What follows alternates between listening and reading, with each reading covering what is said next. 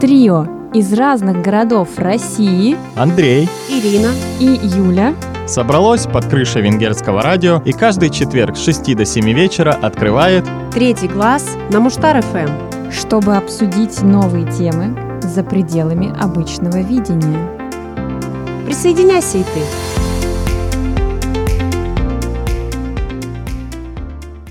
Привет, дорогие слушатели, с вами подкаст «Третий глаз». И мы вступаем в стадию глубокой депрессивной серой осени. Ну, хотя здесь она на самом деле все таки не такая. Это первый год, когда меня миновала осенняя депрессия в том или ином плане. Ну и мы решили, что это самое подходящее время погрузиться снова в психологическую материю и немножечко поговорить о различных психологических явлениях, синдромах. Нам надо было как-то по-другому называться, не третий глаз. Все-таки нам нужно было что-то психологическое придумать, наверное. Ну, Мы, нет, мне мы кажется, так мы любим. универсальные достаточно. мы любим глубоко копать А, третий глаз видит все и Да. заглядывает внутрь в психологию в том и, числе. и слышит все. И, собственно, И, глаголит. говорит, да. Да. Так, ну что, синдромы, симптомы? Ну, я не знаю, кстати, стоит ли нам представляться в очередной раз. У нас уже, мне кажется, 30-й выпуск. Все уже знают, что в студии Юля. Ира, И Андрей. Да, ну, на всякий случай привет, кто забыл вдруг. Синдромы. И симптомы. нет, давайте без симптомов. Так ведь симптомы, они как раз и являются показателями некоторых синдромов. Но я, как всегда, я глубоко копала, я могу сказать. Так что если возникнут вопросы, я могу проконсультировать. Пока бесплатно. Первые пять минут бесплатно. То есть ты уже можешь получить диплом психолога. За то время, что вот мы провели здесь, на проекте и в Венгрии, можно было пять раз его получить. Ну, конечно, при соответствующем обучении теоретической базе, но в практике я более чем уверена, что каждый из нас приобрел просто столько бесценного опыта, которым мы и готовы делиться, в том числе Да, сегодня. пора уже его монетизировать. Да, ну или можно, как в 90-х делали, братки покупали своим женам диплом психолога, и те открывали психологические кабинеты. Да, я думаю, сейчас так же делают. Сейчас очень много людей с фейковыми дипломами психологов, нутрициологов. Это вообще супер модное слово. И уже много на самом деле выявили самозванцев, которые в Инстаграме набирают миллионы подписчиков, а на самом деле публикуют там фейковые сертификаты и дипломы. Но мы не такие. Мы Нет. просто тырим информацию из интернета, Нет, я бы не сказала, что мы тырим. Мы Обрабатываем. Обрабатываем, да. анализируем И и, только потом, Качественный продукт, я хочу сказать. да, Ну давайте, ладно, я, как всегда, люблю давать вводное. Я постараюсь быстро, коротко просто рассказать все-таки, что такое синдромы и вообще психология это настолько сейчас популярна. Почему? Ну ведь мы же не просто физические оболочки, правда? Мы же люди с эмоциями, с переживаниями. И отсюда возникают разные синдромы. Синдром именно в психологии, а мы подчеркнем, что мы сегодня в медицину не лезем, ни в коем случае мы не ставим никаких диагнозов. Но все-таки синдромы характеризуются как некое расстройство, которое проявляется нарушениями эмоционального состояния человека. То есть все-таки это некое расстройство. Та же осенняя депрессия, Ира упомянула, да? Ну вот плохо нам, что-то пошло не так. А вот что пошло не так? В этом мы и будем сегодня разбираться, потому что синдромы характеризуются проявлениями симптомов различных, то есть некоторых признаков, которые раньше у вас никогда не появлялись. Вот, например, есть такой синдром хронической усталости. То есть э, происходит какой-то период в жизни у человека, когда он выдыхается и уже утром встает и понимает, что он ужасно устал. То есть вот это постоянное чувство усталости, сонливости, раздраженности. Это Я все считаю, что это проблема симптомы. человека. Это проблема неумения тайм-менеджмент. планировать свое время и опять-таки, как мы говорили, гигиена сна. Возможно. Люди сами виноваты, они занимаются ерундой, потом они говорят о том, что ой, все. Нет, это Я од- один из выгорел, я моментов, устал, да. защитите Да. меня. Сначала, значит, там 10 часов смотрят Netflix, потом ночью приступают к насущным делам. Вот это вот все, эти вот не надо. не надо Эти, вот это. да, эти товарищи не подходят, но ведь есть люди, которые трудоголики, Мгм. которые не могут остановиться, которые уже настолько настолько находятся в состоянии, так скажем, 24 на 7 онлайн во всех своих делах. Ну, онлайн я имею в виду, что они постоянно включены, они там работают, еще что-то делают, они сидят дома с компьютером. И все, они уже вылетают из привычного, так скажем, образа жизни, когда ты просто нормально встаешь, работаешь, занимаешься своими личными делами. Они уже настолько накапливают в себе вот эту усталость, переизбыток от информации, от нагрузки, и возникает вот такая штука, что да, они уже с утра встают, все, они уже устали, они ничего не могут. Если говорить об этом, то такая штука есть. Так что если у вас есть такие симптомы, если вас с утра уже ничего не радует, хотя за окном солнце, если вы понимаете, что вы не хотите идти на свою работу и вообще не хотите видеть никого, то, возможно, вам пора очень хорошо хорошо отдохнуть. Но я подчеркну, что все-таки, если мы говорим вот об этой накопленной хронической усталости, то денек отсыпа вам не поможет, дорогие друзья. Это уже такая серьезная история. Нужно куда-то линять в спа-салон, например, на недельку. Ну, это, кстати, да, это хороший выход. Но я бы хотела поговорить о синдроме самозванца. О, это это психологическое явление, при котором человек не способен приписать свои достижения собственным качествам, способностям и усилиям. И вот это в том числе может касаться трудоголиков, которые не осознают да.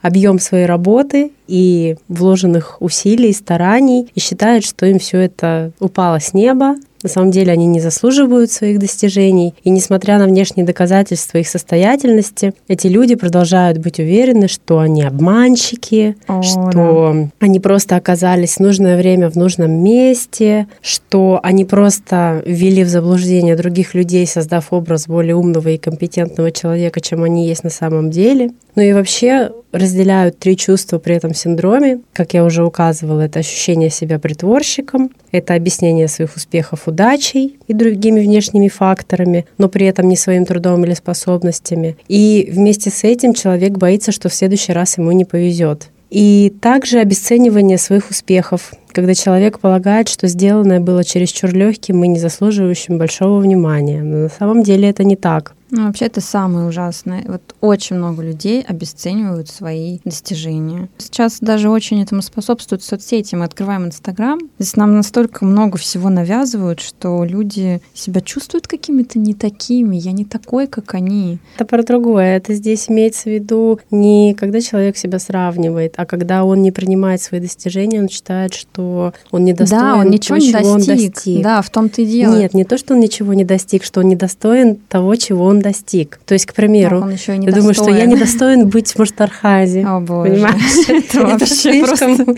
это слишком большая честь. Но у меня не было никогда такого синдрома. Я всегда принимаю свои заслуги. Я считаю, что справедливость наконец восторжествовала, когда у меня что-то получается.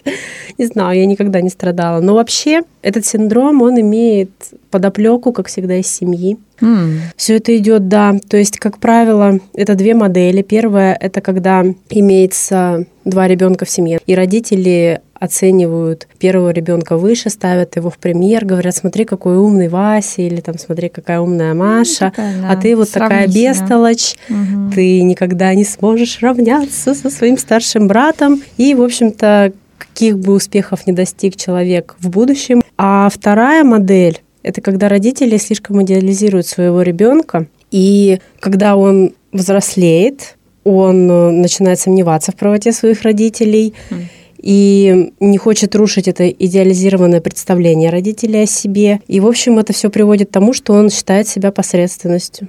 Хм. Вот. Это интересно, что хуже, первое или второе?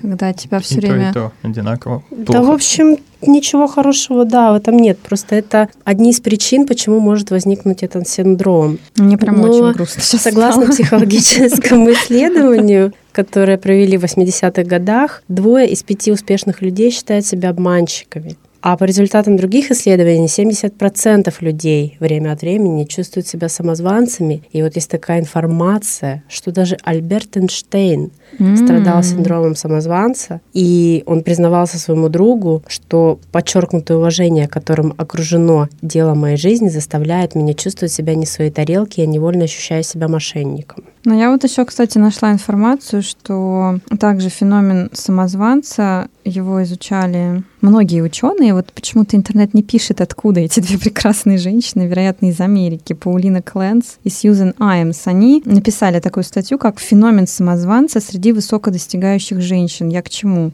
Я к тому опять, что больше вот этими всеми штуками страдают женщины. Господи, вот почему, почему всегда мы? Они изучали женщин, которые достигли объективного успеха в карьере, но все равно чувствовали себя обманщицами. И вот они тоже пришли к выводу, что есть много аспектов у этого явления, но самое страшное — это цикл самозванца. То есть когда человек, достигая определенного успеха, да, как Ира, ты говоришь, считает, что он этого недостоин, в следующий раз он опять достигает чего-то э, большего, ну или просто какого-то успеха в другой сфере, например, это еще больше усугубляется, то есть человек опять э, начинает себя там чувствовать виноватым, он считает, что он обманщик, он недостоин. В общем, нужно выходить с этого цикла, потому что это действительно очень ну, такая штука, она затягивает, и ну, вот самое главное, не обесценивайте свои достижения, не говорите, что да вот я ничего не сделал. Сделал, конечно, даже если маленький шаг какой-то сделал, уже хорошо. Ну, не всем, не знаю, лететь в космос, но это же не значит, что вы недостойны того места, где вы находитесь сейчас. Но меня иногда посещает этот синдром, я признаюсь. Ну, наверное, не совсем в чистом виде. Мне иногда кажется, что я чего-то не смогу. Или, например, я не могу делиться какими-то знаниями. Вот я сейчас, угу. как, ну, вот знаете, блогеры, они же там сидят, да, все да, да. просто воздух продают. А я сижу и думаю, блин, ну какая же у меня экспертность? Да нет у меня нигде экспертности. Я тут поработала, там поработала. И вот отсюда начинаются вот эти сомнения. Да не, я не смогу. Вот, ну потом просто вечер с мотивирующим фильмом и шоколадкой вперед. Не будем упоминать алкоголь. Не знаю, по мне лучше посмотреть мотивирующий фильм, чем купить лекцию эксперта Конечно. Курс прокачай себя за 10 дней, вот это все. Ну. нет, нет, я, э, честно, извините, ребят, но я вам желаю, чтобы ваш бизнес как можно скорее закончился, и вы прекратили наживаться на глупых людях, потому что я все-таки верю в прозрение тех, кто это покупает, и кто следует этим, не знаю, советам, ну, вот как раз самозванцы. Заветам. Мне кажется, ну, люди, которые испытывают этот синдром, они исследуют, потому что они не до конца уверены в себе. И им нужен этот пинок извне для того, чтобы как бы двинуться куда-то дальше. Вот они идут и деньги платят.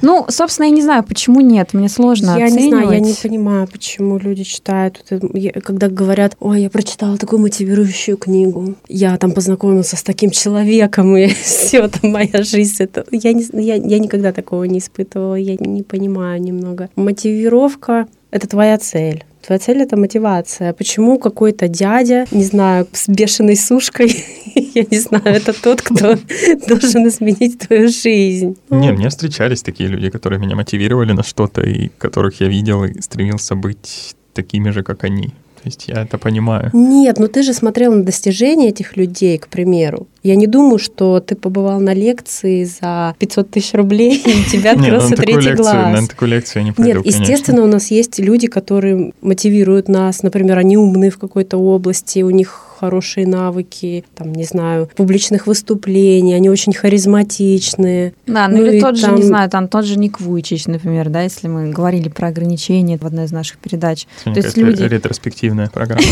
Мы говорили про это? Да, ну у нас, видите, у нас все связано, потому что мы приходим в итоге к великим мыслям. И вот, кстати, вот он третий ну, глаз. Ну, Юля, у нас нет синдрома самозванца, знаешь, нет, мы приходим да? к великим мыслям. Ну, нет, ну а собственно что? Я принимаю, да. Купите наш сборник великих мыслей.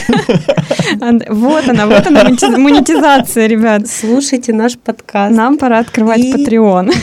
Перечисляйте деньги на карту Сбербанка 5469. Да, 3800. Все реквизиты оставим. Не, ну правда. Слушай, сейчас я почувствовала, нет никакого самозванца, это правда. Это правда. Но я все-таки вас, э, вот третий глаз прорезался во мне. Да, я согласна и отчасти с Ирой, и с Андреем, потому что действительно есть люди, которые нас могут, но я бы сказала, это не мотивация, да, я все-таки согласна, что в большинстве своем, пока ты сам не захочешь, ты не начнешь двигать своей жопой. Ты можешь прослушать миллион лекций, но если ты не встанешь и не начнешь делать, потому что даже если это будут супер эксперты, которые дадут все инструменты тебе, ты так и останешься сидеть вот там, где сидишь. Поэтому скорее я бы обозначила как первое, да, это твои внутренние цели, ну, которые в тебе вот лежат, внутри тебя, которым ты просто не можешь начать двигаться. И да, есть те, кто извне могут тебя, так скажем, подтолкнуть. Это уже не мотивация, а другое слово я забыла. Не стимуляция. Ну, в общем, другое немножко слово. Да, такой волшебный пинок извне. И когда вот эти два момента срастаются, но тем, кого не хватает внутренней, тогда я думаю, что да, тогда все получится. В общем, отбрасывайте свои вот эти самозванческие наклонности и начинайте уже что-то делать. Да, но если мы говорим о том, что нужно стремиться к чему-то новому, то можно перейти к синдрому утенка, также Да, который вам слово, называется ребят. импринтинг. М, Это психологическое явление, при котором, когда человек сталкивается с новой для себя областью, то первый встреченный объект этой области начинает считать лучшим, даже если это на самом деле не так. И вот здесь вот спасибо интернету, я так и не поняла, почему называется синдромом утенка. Потому что в интернете пишут, что название эффекта имеет отсылку к работам австрийского ученого Конрада Лоренца, который изучал гусят, а не утят. И суть в том, что гусята принимают за маму первый движущийся объект, который видят, и начинают ходить за ним и повторять все действия. Причем тут утята, как они смешались с гусятами. В общем, Ну, вот опять меня ничего были- не понятно.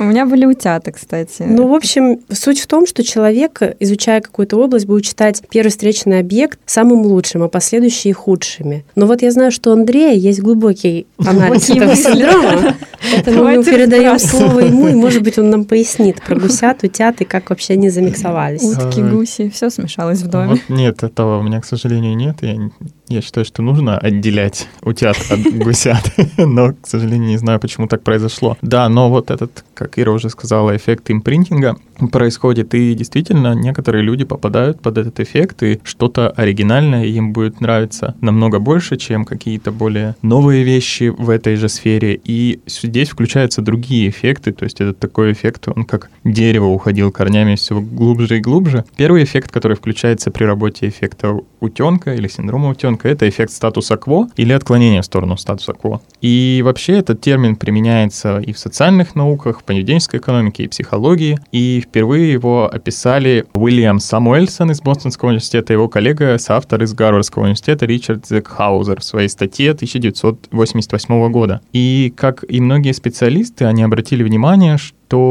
многие люди не стремятся вкладываться во что-то новое. Они предпочитают сохранять эффект статуса кво и как бы не делать никаких больших изменений. То есть уж лучше вот я буду здесь, на том положении, на котором я сейчас, но и этот эффект статуса кво идет еще глубже. Боже. Да, потому что, по мнению ученых, с одной стороны, то есть он разделяется на две еще ветки, с одной стороны, в ситуации на выбор человека воздействует неприятие потерь, которые в данном случае также совмещаются с эффектом неоднозначности. Согласно концепции неприятия потерь, человеку легче смириться с тем, что он не получит 5 долларов, Хм. чем с тем, что он потеряет 5 долларов. Хм. То есть, Вообще прям, ох, да, то есть вот тебя есть 5 долларов, и тебе говорят, давай ты вложишь их, и ты получишь еще. Даже бывает такое, что даже когда гарантированно ты получишь эти деньги, человек все равно очень сильно задумывается. Ой, а я читала ли. про этот эксперимент, там еще с обезьянами он связан. Там, в общем, да, изучали модель поведения человека и риски. То есть, насколько человек готов рисковать, и там как-то даже получилось, что это изучали на людях и на обезьянах, и Кто был готов рисковать больше? Люди или обезьяны? я не помню. Но, в общем, поищите в гугле. Кому интересно. То есть у Вот. нас уже не только утят, у нас уже и... Да, и обезьяны, у нас Обезьяны целый зоопарк. Да. Да, и поэтому при выборе из нескольких альтернатив человек для него наименее неоднозначно будет та альтернатива, которая поможет ему сохранить статус-кво, то есть с меньшей вероятностью ведет к потерям. И здесь же второй эффект еще один включается, который практически, они очень тесно переплетены, и это эффект владения, как раз который Владение? заставляет... Владение. Владение. Да, ага. да, владение. который заставляет нас больше ценить то, чем мы уже обладаем, чем то, что мы могли бы получить. М, Ну, вот это, кстати, интересно, потому что я многих таких людей знаю. Я просто сейчас сидела, думала, со мной когда-нибудь был такой синдром. Наверное, только один раз, знаете, это очень смешная история, когда впервые появились цифровые фотоаппараты. И я помню, как папа подарил мне на день рождения. И я сидела и говорила, а зачем мне эта штука? Ну, есть же вот пленочный, там 24 кадра. Реально, я настолько не хотела принимать, но это было единственный раз в моей жизни. То есть я даже не знаю, можно ли это отнести к синдрому утенка. Ну, в принципе, да. И даже те же самые айфоны, когда все говорят, ой, что это, зачем? И я была в первых рядах. Я до сих пор так считаю. Пока у меня не появился айфон, и я не поняла, зачем он, собственно, нужен. Но это, это действительно интересно. Мне кажется, синдром вот этот утенка и статуса кво даже не кажется. У меня есть глубокое убеждение. Я не копала, но я уверена, что это связано с психологическими типами личности, потому что у меня есть лично пример друг, но не буду сегодня передавать привет и раскрывать его имя. Возможно, он обидится на меня после этой передачи. Но вот он как раз не готов что-то менять в своей жизни. То есть, э, как он привык, вот он в своем статусе кво находится, но при этом он жалуется периодически на жизнь, но ничего не меняет. И это просто люди, которые как мы это говорим по-русски, консервативные, наверное. Отчасти, мне кажется, это наши родители. Ну, я не обобщаю, но вот в большинстве, мне кажется, да, поколения. Но вообще очень интересные термины. Импринтинг. Мне почему-то сумерки вспомнились. А я находила пример, связанный с пиццей. С пиццей? Да, что когда вы приходите, например, в пиццерию, первый раз заказываете пиццу, и она оказалась вкусной, и вы не будете заказывать другую, и более того, будете негативно высказываться о пицце с ананасами. А так что у нас тут утят? Нет, а если первая пицца была с ананасами, кстати, вот. Тогда будет пицца с ананасами лучше. Я могу сказать, это действует с некоторыми ресторанами. Да, потому что сейчас я вспоминаю, как я была дважды в Риме, и там я раза три ходила в одно и то же место, потому что мне настолько там понравилась еда. И более того, да, я заказывала каждый раз одни и те же блюда. То есть вот мне было почему-то... Не то, что страшно, мне вот не хотелось. Я думаю, сейчас я возьму что-нибудь другое, будет невкусно все-таки... И деньги потеряешь. И деньги потеряешь. А это же все-таки е... а это да. не так-то дешево. Так что да. Ну ладно, дважды со мной случалось. Синдром утенка, гусенка. Мне кажется, все сталкивались. Ну и вообще популярность, так сказать, стабильности в нашей жизни. Слово стабильность, ну, оно тоже говорит об этом, что люди боятся, что если вдруг будут какие-то перемены, то пропадет как раз эта стабильность, и что же будет дальше. Но, с другой стороны, наш мир уже настолько давно нестабилен, ну, я имею в виду, что даже мы испытали это на себе в этом году, как можно было более ярко, когда все планы, которые были у всех людей, нужно было подстраивать под текущую реальность, поэтому я даже не знаю, сейчас просто люди, которые страдают таким синдромом, имеют, ладно, не будем обижать, они просто не выживут в современном обществе. Нужно быть flexible, извините, гибкими, как да. по-другому никак. Нет, ну модель мещанского потребления, она ушла в прошлое. Вообще. Телевизор, работа. Угу. Пивасик. Пивасик Вечером. по пятницам. Хотя чем-то это напоминает нашу жизнь Неритхази здесь отчасти. У нас нет телевизора. Телевизора нет, но есть пивасик с телевизора. Но вот у меня есть интересный синдром, раз уж мы по животным пошли, синдром белого кролика из Алисы в стране чудес. И здесь, признаюсь, я действительно им страдаю. Но опять же подчеркну это, слава богу, не болезнь, лечить не надо. Нужно просто научиться управлять своим временем, потому что Синдром белого кролика заключается в том, что вы частенько опаздываете куда-то, и это становится в какой-то момент нормой. И если вы чувствуете, что это, конечно, вас беспокоит и мешает вам жить, то пора что-то менять. Если нет, ну окей, ради бога, опаздывайте и дальше. Вот, но в интернете тоже нашла статью. Ну, в общем, тут дают советы. Переведите все часы в доме на 10 минут вперед. Распределите свои дела по степени значимости. Запишите на бумажку. Записывайте и вычеркивайте то, что сделали. Да, в общем, советы банальные, но, наверное, соглашусь, что они работают. И да, я таки перевела часы вперед, но на 3 минуты минуты, чтобы сильно не опаздывать. Я не знаю почему. Я раньше никогда не опаздывала. Со мной это случается на протяжении, наверное, последних двух лет. Но я еще проводила параллель, может быть, с тем, что чем ближе ты живешь к работе, тем больше вероятность, что ты будешь опаздывать. Ну, это мне кажется, это факт. Чем ближе ты живешь к месту там учебы или работы, то ты опаздываешь чаще. Да, и больше. Потому что думаешь, ну что тут мне быстренько собраться и пять минут дойти. Да, так я тоже думала каждый день до тех пор, пока у меня не украли велик. Теперь приходится вставать гораздо. И тогда ты перевела часы на три минуты. Да, и, так, да, и тогда я перевела часы, но на три минуты вперед. Но я все равно опаздываю на 10 минут. Как видите, не сильно спасает меня пока. Вот такие вот пироги с кроликами у нас. У меня есть еще один феномен, с которым, кстати, сталкивались все мы и, возможно, не сами мы так думали, но обязательно от кого-то слышали про этот феномен. Называется он «Систематическая ошибка выжившего», и Происходит он, когда выполняется два условия. Это мы делаем выводы на основе данных, описывающих ситуацию только с одной стороны, и мы не знаем об этой однобокости и уверены, что рассматриваем картину целиком. Из-за этой узости выборки мы подходим к совершенно неправильным выводам и впоследствии не понимаем, почему все пошло не так. И здесь самый яркий пример это люди, которые, наверное, когда в университете учились, мы, мы слышали, что вот, значит, я учусь плохо, да и вообще отчислю. Да что там, взгляните, Билл Гейтс, он вообще не отучился, не закончил. Откуда из Гарварда, по-моему, отчислился. И у него, значит, Microsoft он создал. Но при этом мы никогда не задумываемся о примере других людей, которые ушли из Гарварда раньше времени и не создали никаких Microsoftов. И Нет, ну смотри, раз... подожди, какие другие люди? Билл Гейтс, значит, бросил, Цукерберг бросил. О, вот он синдром самозванца. тоже не доучился. Ну вот, это всего три человека. Были и другие ну, люди, которые... перевернувшие мир. Не доучились, да. А тут уже закон Паретта. Эти три человека входят всего лишь в 20% э, населения, которое меняет мир, а 80% это самозванцы, которые платят за курсы в Инстаграме. Так что... Нет, ну вы знаете, много мемов же есть там, где мой одноклассник, который ушел после девятого, и я с дипломом.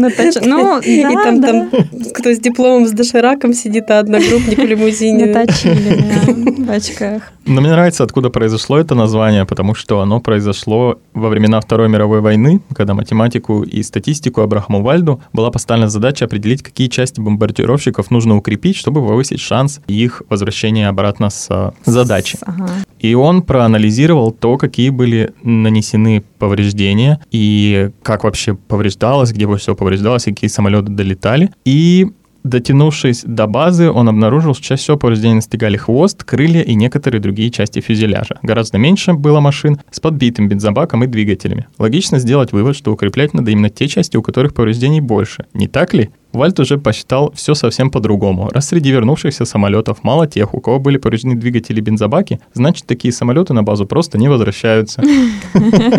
Соответственно, чтобы дать им шанс, укреплять нужно именно эти части. И таким образом, делая вывод только отсюда и произошла вот эта ошибка выживших, угу что на самом деле нужно было укреплять другие части, не те, которых меньше. Однобоко на все смотреть нельзя, я вот так поняла, да? То есть каждый со своей колокольни надо собрать все-таки обзор на 360 градусов. Да, потому что и зачастую, ну вот если не брать такие прямо гиперизвестные примеры, как вот Билла Гейтса или Марка Цукерберга, зачастую даже все остальные истории успехов — это действительно истории людей, которые чего-то добились в бизнесе, например. Mm. Мы очень редко слышим, и вообще очень редко людям свойственно написать книгу о том, как я открыл свою телефонную компанию и прогорел.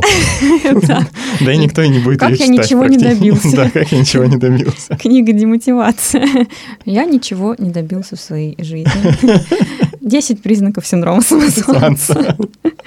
Да. Ну, ладно, хорошо, в противовес всем этим депрессивным самозванцам и трем из миллиона, кто чего-то достиг, я добавлю синдром монаха на три дня. И вот это тоже, ну, в какой-то звучит степени... Забавно. Мой, звучит, да, мне очень понравилось тоже это название. когда после бурной вечеринки ты решаешь начать праведную жизнь? нет.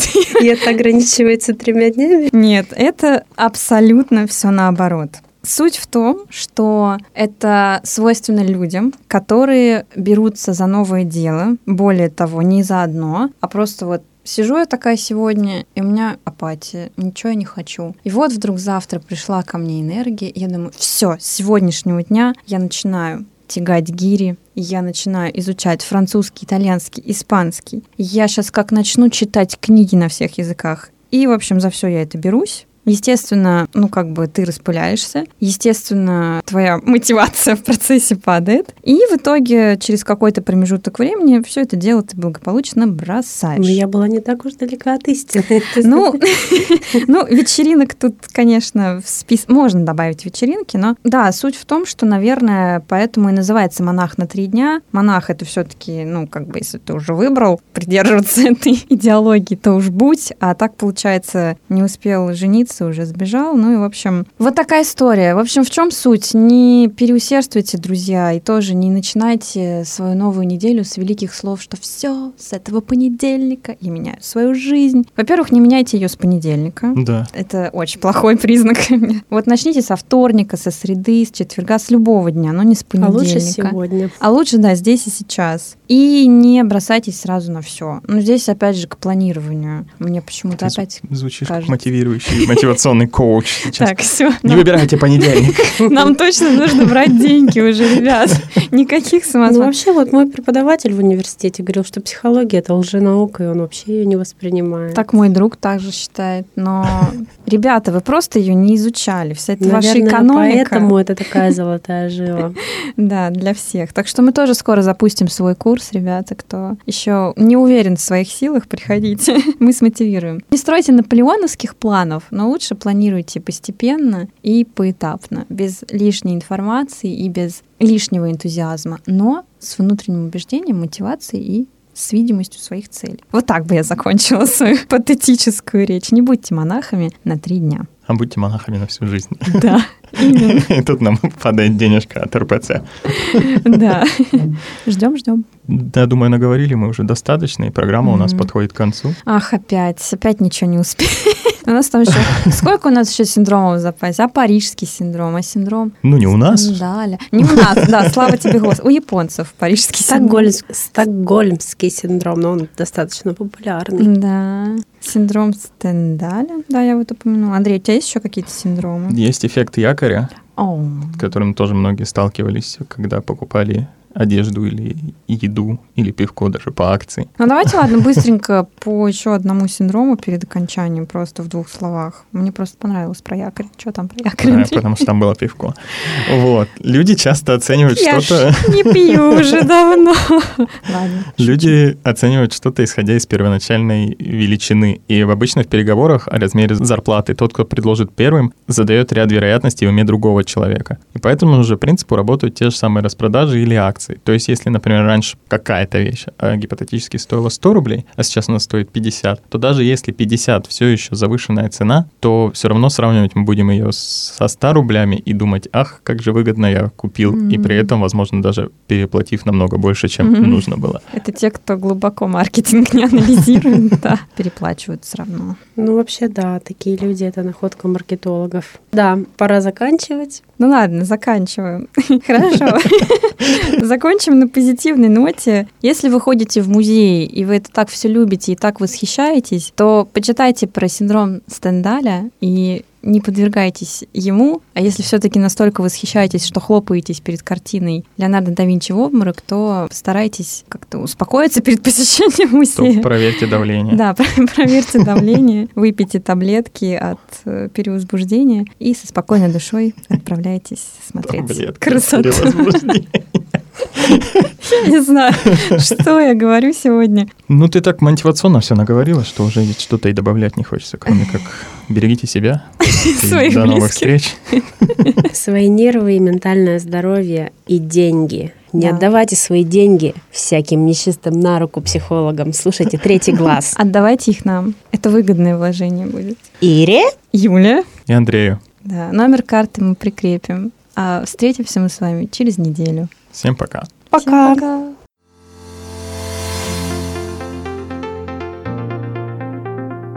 Трио из разных городов России Андрей Ирина. и Юля собралось под крышей венгерского радио и каждый четверг с 6 до 7 вечера открывает «Третий глаз» на Муштар ФМ. чтобы обсудить новые темы за пределами обычного видения.